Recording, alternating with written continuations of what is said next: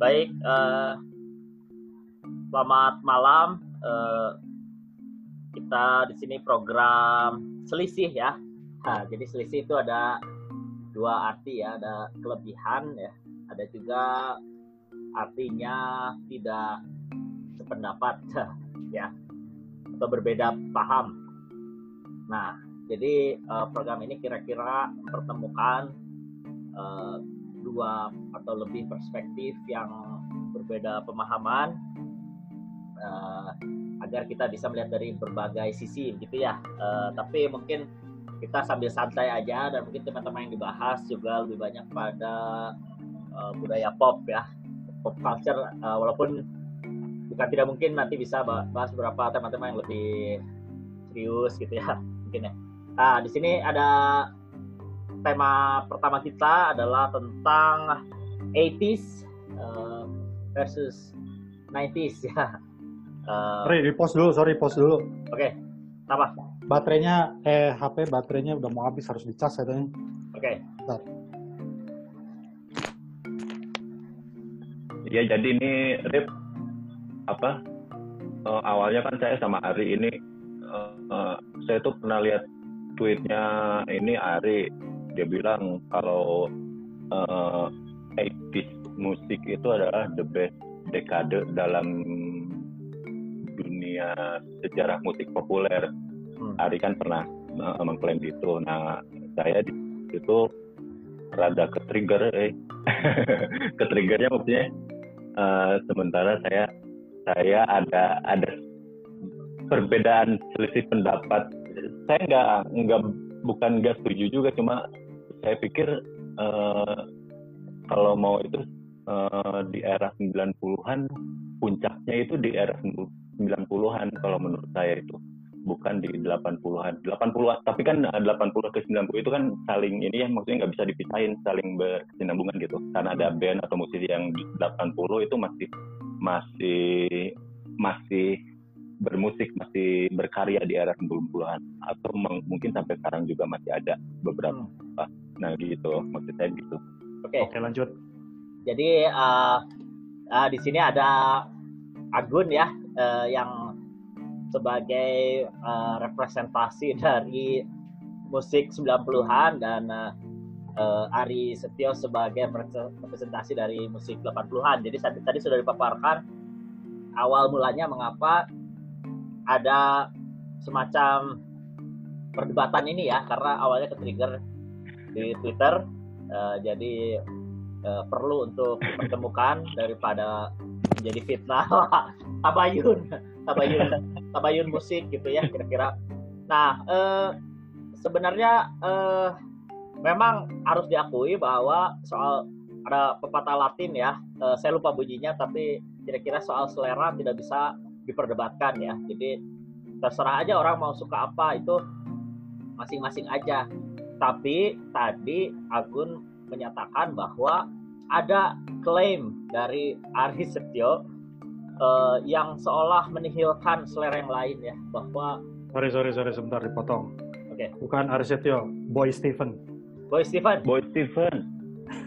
Oke, okay, oke. Okay. Sebagai, sebagai anak 80-an namanya harus Boy Stephen, sorry. Oh, Oke, okay, Boy Stephen. Itu, it, saya tahu itu dari mana ngambilnya dari Boy Josh dan siapa? Cat Stephen ya? Stephen Perry. Oh, okay. Stephen Perry, oke. Okay. Oke, okay, baik. Baik, bukan Boy Pablo ya? Bukan. Nah, oke. Okay. Uh, jadi Boy Stephen uh, apa seolah mengklaim ya bahwa 80-an itu the best uh, apa period ya dalam uh, musik pop gitu kira-kira. Uh, nah, uh, mungkin kita mulai dari orang yang uh, mengklaim dulu ya. Uh, silakan untuk mengungkapkan argumennya, Boy Steven. Kenapa kok bisa dengan berani ya mengatakan suatu superioritas uh, masa dibanding masa yang lain? Apa argumennya kira-kira? Uh, argumennya cuma satu sih, soalnya itu fakta. Jadi sudah terkandung dalam dirinya sendiri ya. Iya. Tidak perlu di tidak, tidak perlu, iya, tidak perlu justifikasi ya. Justifikasi argumen cukup dilihat dan dipercaya.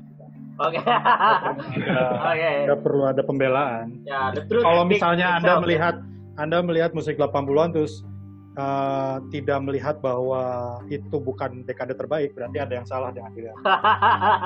Oke, berarti the truth speaks uh, itself ya, tidak perlu Kalau di- kalau misalnya mau mendebat silahkan didebat dari sisi mananya. Soalnya kalau saya harus membela 80-an apa yang perlu dibela karena itu udah kenyataan fakta yang harus diterima oleh semua orang. Tinggal Anda dari sisi mana mau mengkritik, pasti saya bisa meng-counter kritik lagi. Silakan dimulai dari Bung Agun. Oke, Kritik. Bung, jadi jadi di, di- dilempar saja ini ke Bung Agun ya. Uh, Oke, oke, oke. Bung Agun, uh, kira-kira apa yang membuat Bung Agun tidak setuju tentang klaim tersebut? Silakan. Sorry, Bung Agun Jadi tadi pendukung pendukung apa 70-an atau 60-an? 90-an. 90-an. Aduh, itu top 5 juga enggak. Jadi Bung Agun ini uh, uh, mau mau mau menggugat 80-an tuh dari posisi sebagai 60-an, 70-an atau 90-an tadi pertanyaannya berada Saya- juga ya. saya, saya sih eh, saya dan Ari itu sebenarnya uh, pantaran ya maksudnya di- di- dibesarkan di era yang sama ya kita benar-benar uh, 80s kid lah kalau bisa dibilang eh sorry. Ari? Sih Steven Bung Steven. Oh, Boy Stephen, Eh, sorry. Bung Steven. Boy Steven. Nah si Bo- Boy ini mungkin melihat karena eh, dia dibesarkan dibesarkan di era di mana ketika dia masih kecil beranjak remaja itu 80-an 80-an akhir eh, menjelang ke lalu ke 90-an awal mungkin. Nah, itu pun saya alami. Nah memang saya saya tidak memungkiri tapi kalau 80s itu one of the best era in music Hmm. saya tidak memungkiri itu tapi puncaknya itu ada di tahun 90-an Hmm. Kok bisa? Nah, nah, jadi kita ambil contoh deh. Misalnya di eh, musik misalnya Metallica ya. Metallica itu kan di- awalnya dari 80-an dari eh, dari dari 80-an awal dari All lalu tapi dia mencit, eh, mencapai puncak popularitas popularitasnya itu di album Black Album di mana itu dirilis di awal tahun 90-an Oke. sebelumnya itu mereka di And Justice for All itu kan 80 berapa ya? 7 apa 88. Ya itu memang mereka sudah di- banyak dikenal tapi mencapai puncak mainstreamnya itu mas- sampai masuk entertainment itu berminggu-minggu di, di di Billboard chart. Itu kan di di era 90-an awal. Dan eh, banyak banyak contoh juga selain Metallica juga banyak contoh cuma saya ambil contoh satu dulu itu Metallica di di era musik eh, metal mungkin ya eh, apa eh, genre metal. Saya kira sih begitu tuh Oke. di di di di di di di era genre pop lainnya pun banyak sih yang mengalami hal seperti itu. Misalnya eh, mereka memulai di 80 tapi mem- mem- eh, mencapai puncak popularitasnya itu di di awal 90 tahun 90-an. Ya, oke. Eh, eh, tapi ya eh, kira-kira berarti kan eh, ada perbedaan ya antara 80 dan 90 dalam eh, kalau kita ambil contoh Metallica kan berarti eh, saya bisa bilang nggak yang 90-an itu lebih radio friendly, lebih Ya, ya, ya, eh, ya, MTV friendly, eh, betul, betul, betul. Eh, ya bu- walaupun betul. dulu kalau tidak salah MTV juga menayangkan klipnya One ya eh, yang Iya, apa, yang 9 menit itu tapi eh, eh, mungkin entertainment itu eh, masa-masa ketika Metallica eh, lebih banyak berdamai dengan pasar gitu Eh, jadi Betul. apakah Sorry, sorry, sorry, moderator, moderator, moderator kan harus netral. Masa sa- istilahnya saya tidak perlu counter argumen sudah disebutkan sendiri oleh eh, Bung moderator kelemahan dari argumen Bung Agun tadi. Ah, ya ya ya maksud saya begini maksud saya eh, eh, justru saya tuh mau memperuncing ya dalam arti Meruncing, eh, mau meruncing. peruncing jadi 80-an itu lebih pada musiknya ya kita ngomongin musik. 90-an lebih pada packagingnya ya kemasannya gitu ya. Eh, jadi Metallica eh, walaupun tadi eh, eh, Bung Boy Stephen ini sudah benar dalam arti oh ini 80-an adalah sebagai era musik terbaik. Tapi jangan-jangan Bung Agun itu tidak meng- mengcounter musiknya. Dia sendiri mengakui tapi justru membalas dengan kemasannya. Di 90-an Nah, eh, dibuat. Kalau kalau misalnya kita menggunakan argumen Bung Agung bahwa Metallica mencapai popularitas di era 90-an, oke, nggak masalah. Michael Jackson juga mencapai uh, puncak popularitas di era 90-an. Tapi kan yang dilihat di sini kualitas musiknya, bukan istilahnya kualitas popularitas. Kan di sini adalah kontes kualitas musik, bukan kontes popularitas.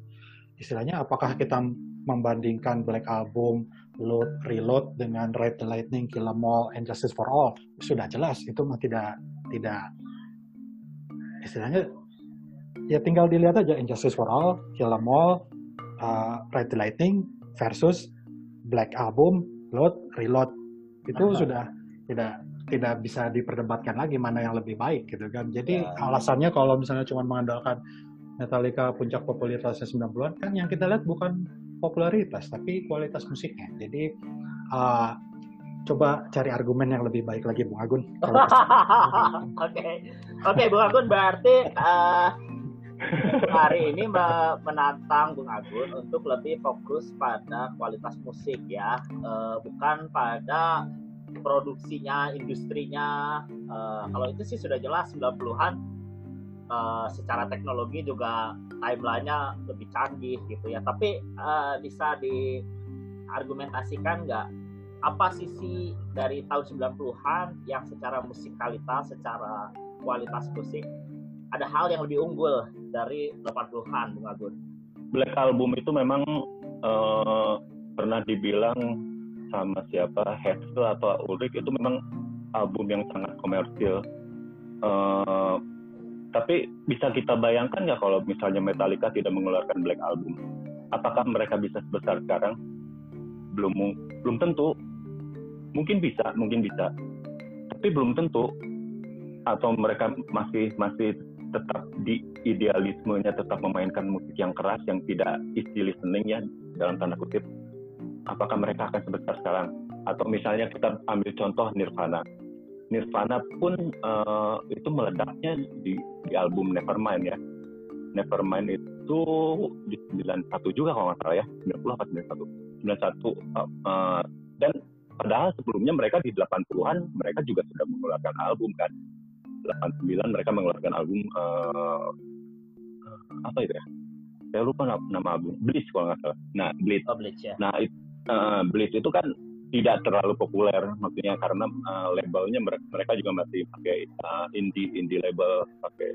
Nah sementara eh, mereka pin, di tahun 91 mereka pindah ke major label major label di Geffen terus mengeluarkan album eh, Nevermind lalu dengan dengan satu It Smells Like Teen Spirit itu itu kan menghancurkan tatanan musik 80-an seperti hair metal itu kan dibunuh sama grunge. Jadi 90 itu dengan adanya grunge dan musik alternatif belum saya saya, saya sebut metal juga eh, secara tidak langsung kan grunge itu mem- membunuh musik glam rock seperti Motley Crue atau uh, Poison atau ada musik-musik lainnya. Seperti itu loh. Jadi saya melihat itu 90 itu sebagai puncaknya kan. Dan tidak akan ada era lagi yang akan me- mencapai ke era 90-an atau 80-an. 90 itu udah puncak, udah udah paling atas. Nggak di 2000 kita menurun semua, 2000, 2010-an kita menurun. Puncaknya Oh, di yang- 90. Sorry mau nanya, yang dimaksud dengan puncak ini puncak apa dulu nih? Puncak popularitas atau puncak kualitas musiknya? Oke. Soalnya kalau misalnya yang dibahas adalah puncak kualitas musik, eh, jelas eh, 80-an lebih banyak musisi-musisi yang menghasilkan karya berkelas dibanding 90-an. Oke lah, misalnya eh, revolusi grunge dengan Nirvana, Pearl Jam, dan Soundgarden mengeluarkan eh, banyak breakthrough album yang bisa dibilang masterpiece dalam sejarah musik. Tapi di luar itu bisa dibilang ah, nyaris tidak ada gitu. Beda dengan tahun 80-an yang menghasilkan ah, genre thrash metal, menghasilkan genre ah, apa gangsta rap, ah, terus menghasilkan genre new wave, menghasilkan genre post punk istilahnya revolusi yang terjadi di tahun 80-an lebih banyak dibanding revolusi yang terjadi di tahun 90-an. Bahkan kalau misalnya dibilang grunge adalah puncak uh, musik grunge sendiri, uh, akarnya dari tahun 80-an, dari gerakan post-punk atau gerakan uh, new wave seperti bahkan Kurt Cobain sendiri pernah mengatakan bahwa, uh, sorry bukan Kurt Cobain, uh, Dave Grohl mengatakan bahwa salah satu album terbaik yang uh, sangat dia sukai adalah albumnya Husker Du yang keluar tahun 86 atau 87. Ya, dia bilang bahwa uh, dia pernah ditanya, uh, apa sih uh, menurut kalian uh, album grunge terbaik? Ya, yang dia Grohl bilang ya itu albumnya Husker Du yang tahun 86. Jadi bisa dibilang kalau misalnya puncaknya adalah dalam hal popularitas, oke okay lah. Dalam hal komersialisme, oke okay lah. Tapi kalau dalam hal musikalitas, tetap semua yang populer di tahun 90-an pasti akarnya di tahun 80-an. Istilahnya revolusi yang terjadi di 8, tahun 80-an itu efeknya masih terasa sampai sekarang.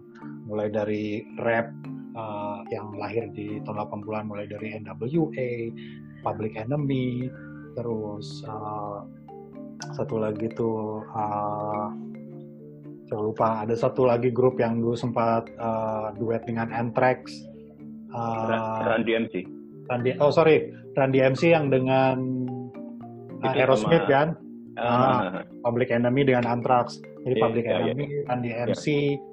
New uh, NWA itu kan istilahnya tonggak hmm. sejarah musik hip hop yang besar di tahun 90-an besar hmm. oleh Tupac besar oleh Notorious B.I.G. Tapi kan yang revolusinya itu terjadi di tahun 80-an. Revolusinya Terus, terjadi ya benar. Terjadi di 80-an dan disempurnakan di 90-an begitu kan? Sempurna musik terjadi.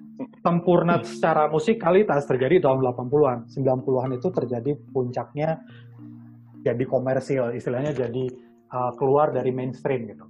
Jadi Bung Boy Stephen mau mengatakan bahwa 90-an itu uh, penurunan secara musikalitas ya, secara Bukan penurunan. Secara musikalitas banyak yang bagus tapi tidak sebanyak di tahun 80-an. Saya juga banyak saya juga banyak sekali album tahun 90-an yang sampai sekarang masih saya putar gitu ya, masih saya dengarkan. Cuman hmm. tidak sebanyak yang ada di tahun 80-an atau misalnya 60-an. Kalau tadi Bung Agun melawannya dengan tahun 60-an, saya masih agak kewalahan. 90-an ah, kecil lah.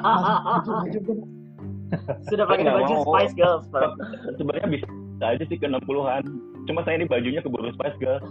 Dari baju Bob Dylan ini saya nggak tahu di laundry hilang kayaknya. Oke, okay. berarti uh, apa uh, jadi beda saya lihat beda beda pendapatnya ini bahwa uh, sebenarnya 90-an uh, barangkali uh, dua kubu ini sama-sama setuju ya bahwa 90-an adalah momen-momen ketika uh, band-band itu atau kelompok-kelompok musik itu atau solo juga itu menjadi komersil lebih komersil lebih berdamai pada pasar uh, dan maka itu menurut Bung Boy Stevens uh, kualitasnya jadi tidak sebanyak ya walaupun ada yang berkualitas tapi tidak sebanyak 80-an mungkin era 80-an tuh bukan ada ya. banyak yang berkualitas di 90-an banyak.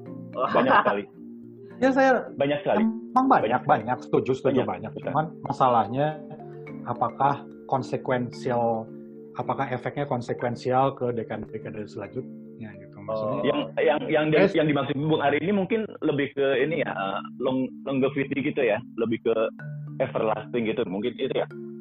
Maksudnya sebesar apa pengaruh musisi tahun 90-an mempengaruhi musisi-musisi menjadi inspirasi musisi-musisi dekade selanjutnya musisi 2000-an atau 2010-an misalnya. Hmm, sebesar apa efeknya? Atau misalnya sebesar apa impactnya pada uh, dunia musik secara keseluruhan gitu. Kalau misalnya kayak ya tadi kan kalau saya lihat fokusnya 90-an itu memang di situ puncak popularitas musisi. Karena memang scene-scene alternatif kayak alternatif rock alternatif hip hop, alternatif pop itu akhirnya mulai mendapat tempat di dunia rekaman karena mereka melihat di tahun 80-an banyak band-band alternatif yang mendapat uh, cult following jadi banyak masanya walaupun uh, tidak uh, komersil gitu jadi kayak Husker Du atau misalnya NWA atau misalnya R.E.M. misalnya. Itu R.E.M. kan dia sebenarnya band 80-an, tapi begitu dia komersil di album yang Losing My Religion tahun 90-an awal, akhirnya dia jadi masuk ke mainstream. Padahal sebenarnya dia adalah band alternatif di tahun 80-an kan di album Green dan Iya betul. Betul. Oke. Ya, iya. Kalau Bung Agun Iya, iya. bisa menunjuk eh, 80-an itu lemahnya sebelah mana kalau menurut Bung Agun? Lemah Ya. lemahnya eh, saya tidak ngelihat eh, ngelemahnya tapi saya, saya lebih melihat kalau 80-an itu banyak eh, banyak embrio embrio musik lahir di sana. Banyak genre-genre musik baru lahir di sana. Kalau di 70-an kan kita bisa bicara sedikit sekali paling klasik hard rock yang gitu-gitu ya. Met- metal mungkin bisa lah dari Black, Black Sabbath. Tapi 80-an memang eh, lebih apa? Lebih beragam diverse diversity jadi banyak banget eh, jenis musik baru lahir. Tapi nah si embrio embrio ini eh, mendapat tempat di, disempurnakan di 90-an Oke. jadi memang tidak bisa dilepaskan 80 lam- sampai 90 itu nggak bisa dilepaskan. Kita bisa bilang uh, Debates Mode itu uh, band 80-an tapi di 90-an eh, dia dia mencapai popularitasnya. Di 90-an awal sebenarnya Oke. Eh, ya gitu di R&B itu apa R&B Whitney Houston itu kan 80-an kan tapi di 90-an dia atau um, Mariah Carey itu saya 90-an kan. Terus atau uh, kalau Spice Girl itu pure 90-an kan. Eh, ya ya dari boy band pun sebenarnya uh, New Kids itu 80-an ya ya boy New Kids. Album pertamanya ya. Ya 80-an kan, tapi dia uh, TNR di 90-an awal kan. Uh, iya itu dari boy band, dari R&B, dari uh, metal, rock, uh, new wave, uh, semuanya memang kembali asalnya rootnya dari 80-an, tapi saya melihat penyempurnaan ada di tahun 90-an. Polesan ada dipoles gitu, dipoles lagi gitu. Di kemasannya lebih oke, musiknya lebih kalau dibilang lebih komersil ya dari segi kualitas sih mereka tidak berkurang banyak ya, maksudnya masih tetap oke. Ya. Saya kira gitu. Eh, sih. Bu- Bung Boy Steven eh, kalau berandai-andai eh, setelah 80-an tidak ada era musik lagi menurut Bung Boy Steven cukup nggak? Oh nggak setuju sih. Eh, dekade selanjutnya banyak masih banyak menghasilkan musisi bagus. 2000-an juga banyak sih yang eh, apa namanya? eh, bahkan kalau saya bilang 2000-an lebih revolusioner dibanding 90-an. Oh, iya iya. Oh, iya. kalau ini saya sih sangat tidak setuju. Oh, nice, nice, nice. Boleh, boleh, boleh. 2000-an itu 2000-an itu kan The Killers ya. Oke, kita bicara The Killers itu kan dari 80 ya. Ya enggak lah. Enggak cuma The Killers loh. Enggak, maksudnya saya, saya contoh band yang besarnya itu dari Amerika itu The Killers itu Hot Fuzz itu kan 2001 2002. Maksudnya eh, dia kan ngambil musik dari 80-an kan dari New Order dari ya, New Wave lah. The Strokes pun gitu kan, The Strokes 2000-an. Iya, Di- Iya. Dia ngambil dari garage iya. band tahun 70 80. Enggak 2000-an tidak sekreatif 90-an. Enggak. Enggak, enggak 2000-an enggak. Oke. 2000-an itu mulai menurun, mulai menurun, Oh, mulai menurun, sorry tidak mulai menurun. setuju. Kalau misalnya kalau misalnya dibilang menurun dari segi uh, komersialisme, misalnya disebut ada artis yang besar gitu ya, yang kayak superstar, memang tidak istilahnya era superstar itu berhenti di tahun 90-an. Hmm. Era Ya, dom, Iya, iya, iya. era, 90-an. era Ya terakhir lah, the, Iya. the last great era gitu, the Ya. last great era. musisi yang benar-benar mendominasi yang chart itu memang akhirnya 90-an. Tapi Hmm. mulai dari 2000-an itu mulai diverse istilahnya, mulai banyak uh, ya ya istilahnya 90-an tuh jasanya adalah uh, mem- uh, istilahnya it's okay to listen to alternative musik gitu. Sebelumnya kan sebelum tahun 90-an kalau misalnya saya harus bicara kontribusi terbesar tahun 90-an itu adalah uh, mendemokratisasi selera musik sebelumnya orang cuma dengerin ya udah yang ada di mainstream chart gitu kalau nggak ada di mainstream chart berarti uh, itu cult musisi cult gitu kayak dulu kan kalau misalnya kita bicara 80-an memang Phil Collins, Madonna, Prince, Michael Jackson. Tapi kan di luar itu banyak musisi besar sebenarnya di Page Mode, The Cure, uh, The Hmm. Police misalnya di awal pembuat. Tapi kan misalnya mereka R.E.M. atau ini kan misalnya tidak masuk ke dalam mainstream chart. Salah satu jasa Hmm. besar musik dekade 90-an adalah uh, orang tidak tidak lagi peduli yang namanya dengan chart itu Billboard chart atau uh, America's Top 10 atau whatever lah. Pokoknya kalau gua suka ya gua dengerin gitu.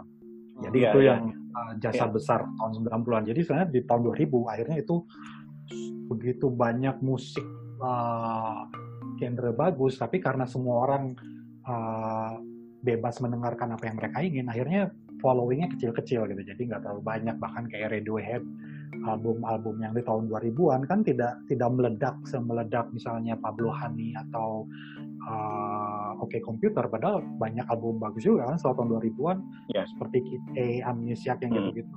Hmm, hmm, hmm.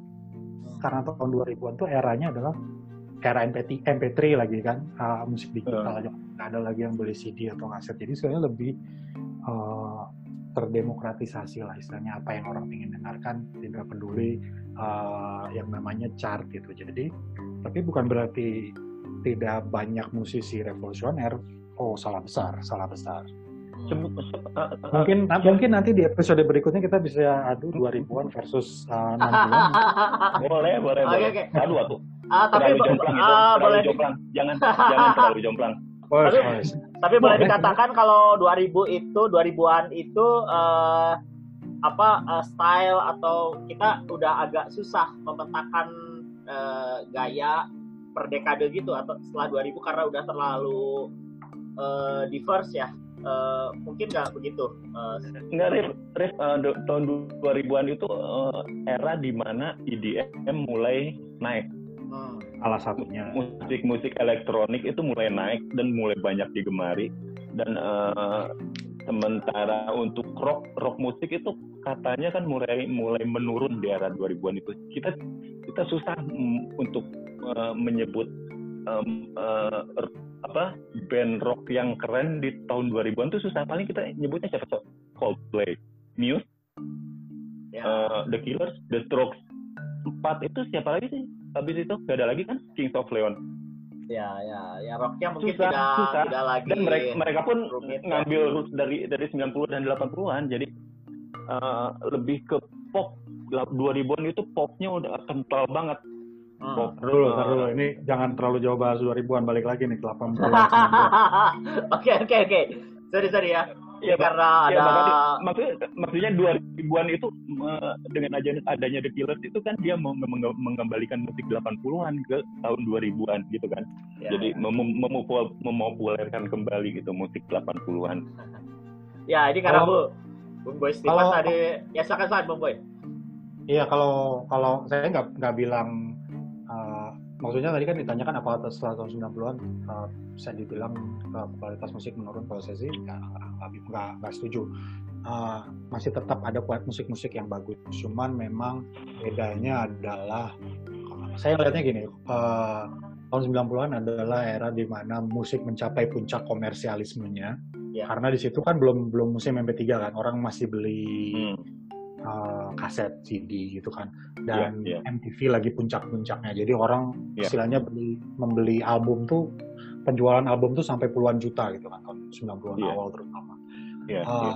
tapi karena uh, salah satu jasa dekade 90-an adalah uh, meningkatnya apresiasi terhadap alternative music scene akhirnya itu terbawa ke dekade 2000 di mana uh, musik-musik genre yang istilahnya gak jelas gitu ya sebelumnya yang pasarnya kecil kayak EDM mungkin atau kayak Hmm. uh, uh, piano based rock music kayak Coldplay atau Kin misalnya itu akhirnya Hmm. mendapat, mulai mendapat tempat tapi yang saya lihat adalah uh, jasa utama dekade 2000-an adalah uh, uh, lebih banyaknya fusion antar berbagai jenis musik jadi kayak uh, biasanya sebelumnya lebih terkotak-kotak gitu kan di sampai tahun 90-an rock ya rock rap ya rap uh, pop ya pop tapi begitu 2000-an tuh kita mulai melihat uh, uh, rock masuk ke pop, pop masuk ke rap dan sebagainya gitu. Jadi mulai kayak band-band ya mungkin kayak Muse yang istilahnya memadukan rock pop dan klasik misalnya atau Maroon 5 yang awalnya alternatif rock tiba-tiba jadi uh, hip hop pop yang gak jelas sekarang gitu kan. Istilahnya istilahnya tahun 2000-an tuh orang lebih bebas mengeksplor. Istilahnya tahun 2000-an itulah itu adalah the death of music genre gitu kalau Oke okay, oke. Okay. menarik menarik. Jadi orang saking begitu lintas genre-nya mungkin jadi ada hybrid hybrid baru ya hybrid genre-genre yang uh, susah didefinisikan gitu ya. Uh, Oke okay, tapi kembali lagi ke persoalan 80 versus 90-an. Uh, tapi kan artinya Bung Igun eh, Bung Agun juga mengakui ya bahwa 80 adalah embrio ya, embrio bagi uh, apa musik-musik di era berikutnya yang kemudian di era 90-an disempurnakan lewat uh, industri dan uh, popularitas. Apakah argumennya berhenti apa situ atau Bung Agun mau meyakinkan lagi bahwa 90-an itu dalam arti uh, the best era gitu ya uh, dari tambahan uh, perspektif yang lain misalnya. Saya cuma menambahin kalau uh, di di tahun 90-an itu Billboard Billboard chart itu diisi oleh musik-musik berkualitas. Kita bisa di sana bisa melihat misalnya ada Mariah Carey, ada ada Michael Jackson mungkin di album Dangerous, terus ada ada Smashing Pumpkins, mungkin ada Pearl Jam. Mereka itu ada di top top 100 lah pasti setidaknya. Dan dan itu ber, dari berbagai uh, musik uh, genre ya. Ada Eminem juga ada Eminem agak 90-an akhir. Mungkin Eminem uh, 2000-an Eminem album tra, album pertama itu 2000 atau 99 ya? Saya lupa. Eminem tuh 2000 iya tapi artis 2000-an Eminem. Eminem barengan Coldplay kan ya.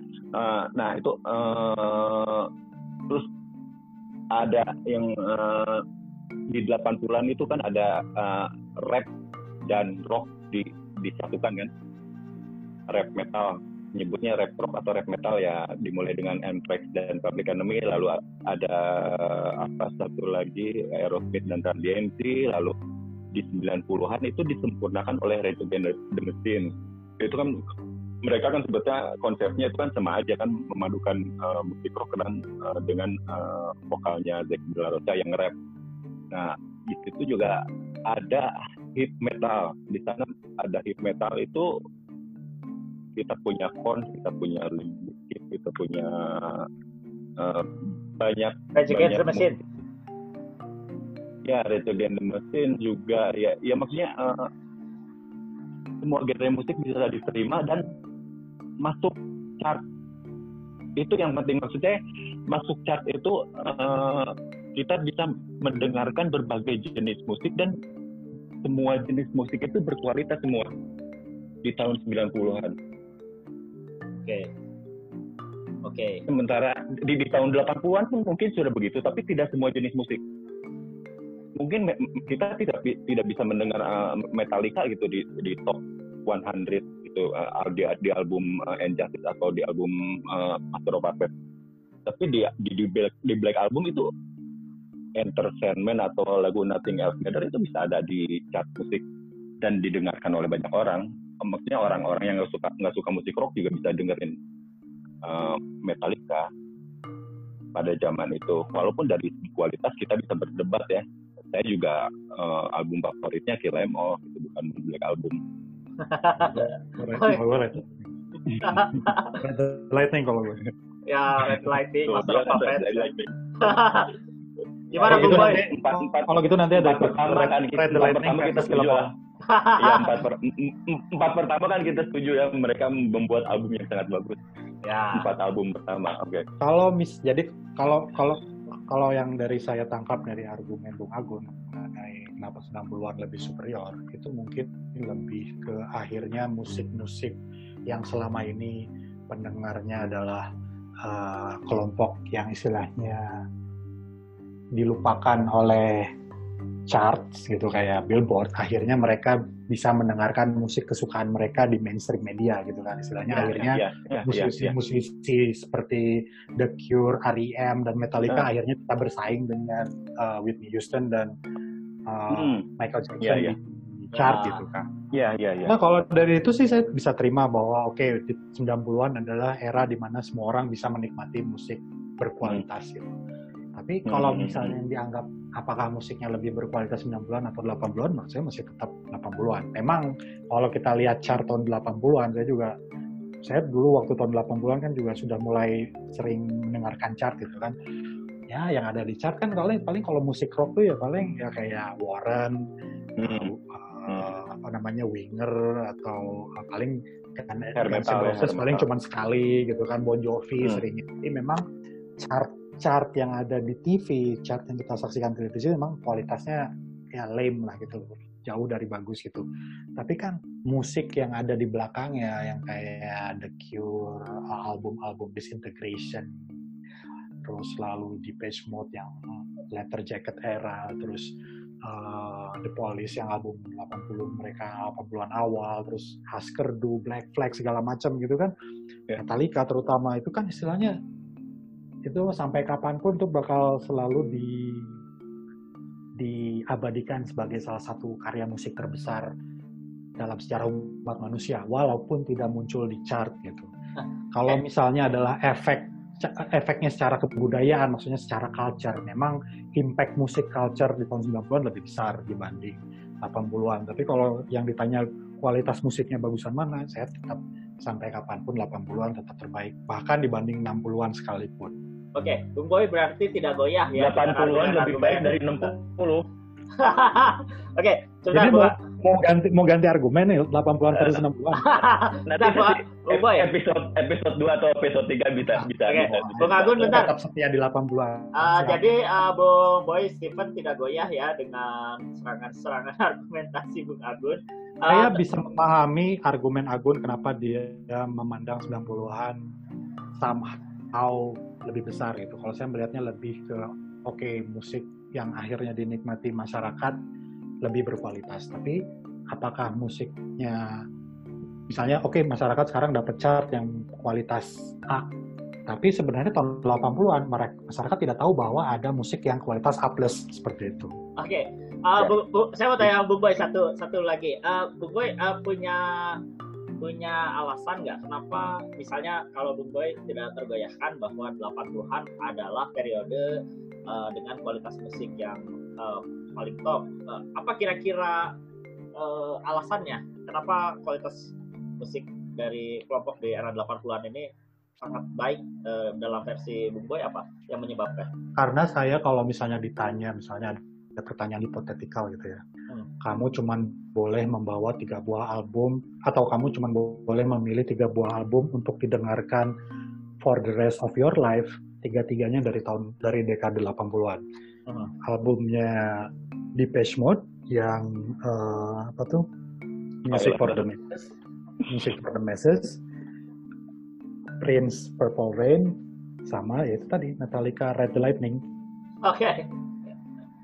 Jadi eh, apa? eh, eh, Sergeant, Sergeant Peppers pun nggak akan saya bawa. Oke. Jadi alasannya eh, Saya juga nggak akan bawa Sgt. Pepper. Saya bawanya Robert Soul. White album lah jelas.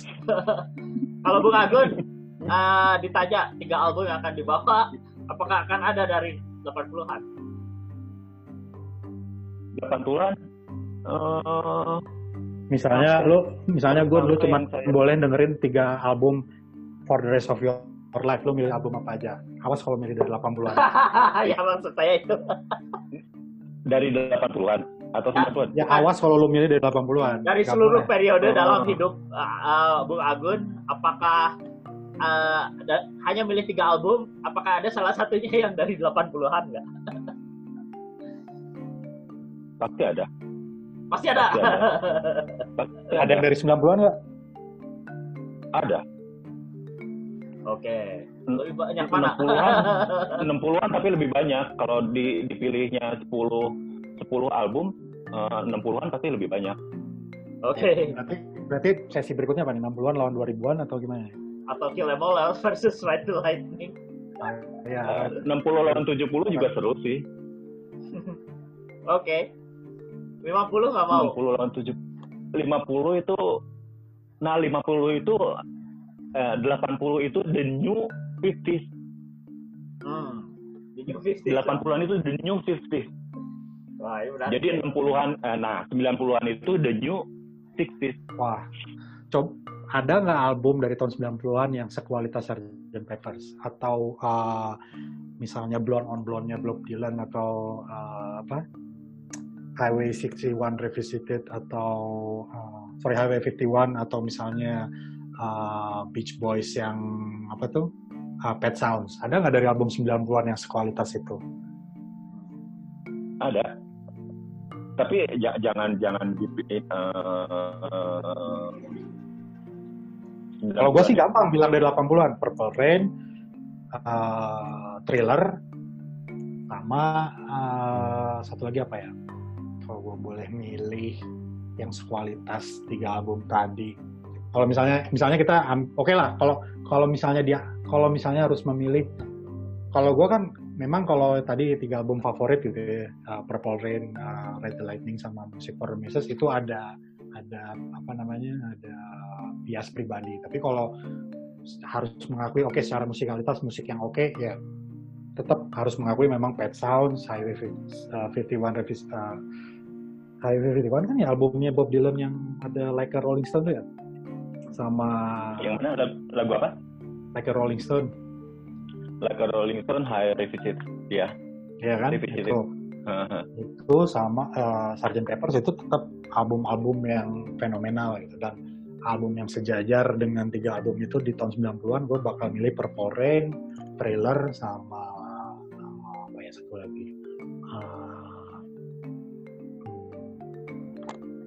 belum kebayang. Tapi tapi gue Purple Rain itu kan soundtrack ya Ri Boy? soundtrack ya, soundtrack. Itu soundtrack. kan? Berarti kalau soundtrack saya saya jawab dengan album Bodyguard. Bodyguard? Seriously?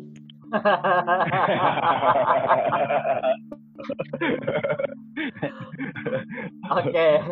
bukan Bodyguard tapi eh, itu loh yang ada aduh. Kalau singlenya singlenya sih eh, oke. Judgment Night Judgment Night Oh. Judgment Night ya tapi kan itu various artist oke Oh, Purple eh, Rain kan eh, Prince eh, yang sekelas dengan Dylan itu eh, mungkin saya akan ambil album Suami yang pertama yang ada lagu Bongkar dan Bento. menarik nih bahas musik Indonesia Wah, ini udah Oh, lain sesi lagi Uh, nih, tapi karena kan banyak yang bilang kalau eh, Iwan Fals kan Bob Dylan di Indonesia. Tapi itu maksudnya im- impact-nya besar emang ke- sorry suami emang albumnya tahun personal ke saya 94 itu impact-nya. Itu 91, 90 apa 91. Itu salah satu beberapa kaset yang saya beli selain New Kids on the Block dan Metallica. 90-an itu, 90-an. 90-an. Sebelum eh, sebelum eh, setelah belum ada judul kalau nggak salah. oke.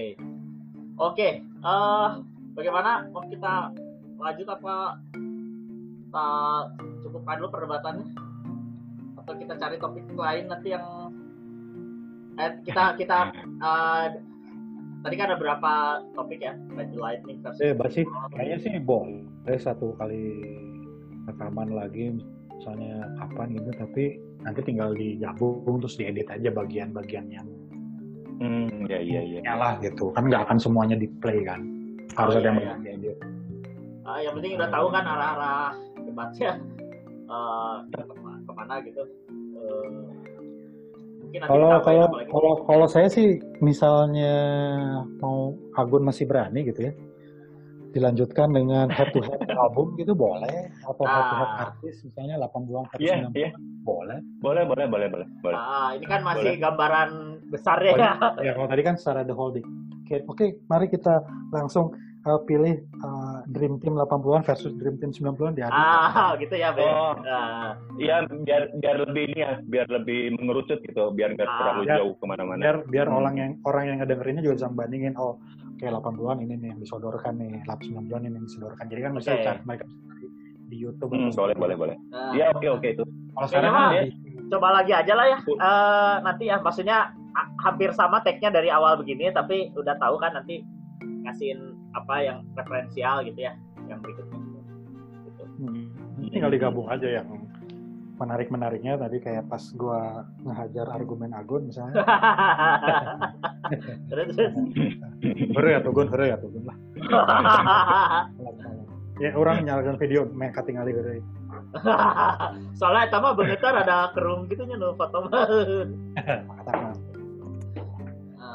Jadi sebenarnya kita kita ini berdua setuju kalau 80 dan 90 itu adalah yang salah satu dekade terbaik di Oh, era setuju. musik populer. setuju, Setuju, kita berdua setuju. Kalau dari segi kualitas, ya setuju lah 90-an. Gua Setuju. Soundgarden, Pearl Jam, Ya, ya terakhir lah maksudnya terakhir kan itu. Tupac, Tupac, terus kayak Notorious B.I.G. gue masih suka dengerin. Terus kayak kalau dari popnya itu 90-an. Nah. Nah, maksud saya itu dari dari setelah 90 itu mereka when downhill gitu ke bawah terus jadi trennya tuh jadi terus menurun secara kualitasnya 2000 apalagi 2010 ke sini gitu kan. Ya banyak musik baru tapi eh, banyaknya kan ya kalau downhill, forgettable lah Kalau maksudnya nggak nggak ini nggak kalau downhill disebut dari segi kuantitas, oke lah. Tapi kalau dari segi kualitas, hmm, kalau gini ya, kalau gue lihat dari 80-an ke 90-an gitu ya. Secara kualitas boleh lah, masih agak seimbang. Tapi secara kuantitas agak berkurang di tahun 90-an tuh. Karena mulai istilahnya mulai komersil gitu. Istilahnya musisi mulai ngikutin pasar, nggak lagi berani bereksperimen kayak di Page Mode atau R.E.M. misalnya atau The Cure The Cure pasca Wish kan udah pop ini banget apa istilahnya uh, apa namanya? Wish tapi itu kan meledaknya mereka The Cure itu di Wish ya itu model Black albumnya itu kan Wish iya itu. makanya. Karena mereka mulai mendekati pasar. Jadi album-album kayak Disintegration kayak uh, uh, apa namanya? Kiss Me Kiss Me Kiss Me.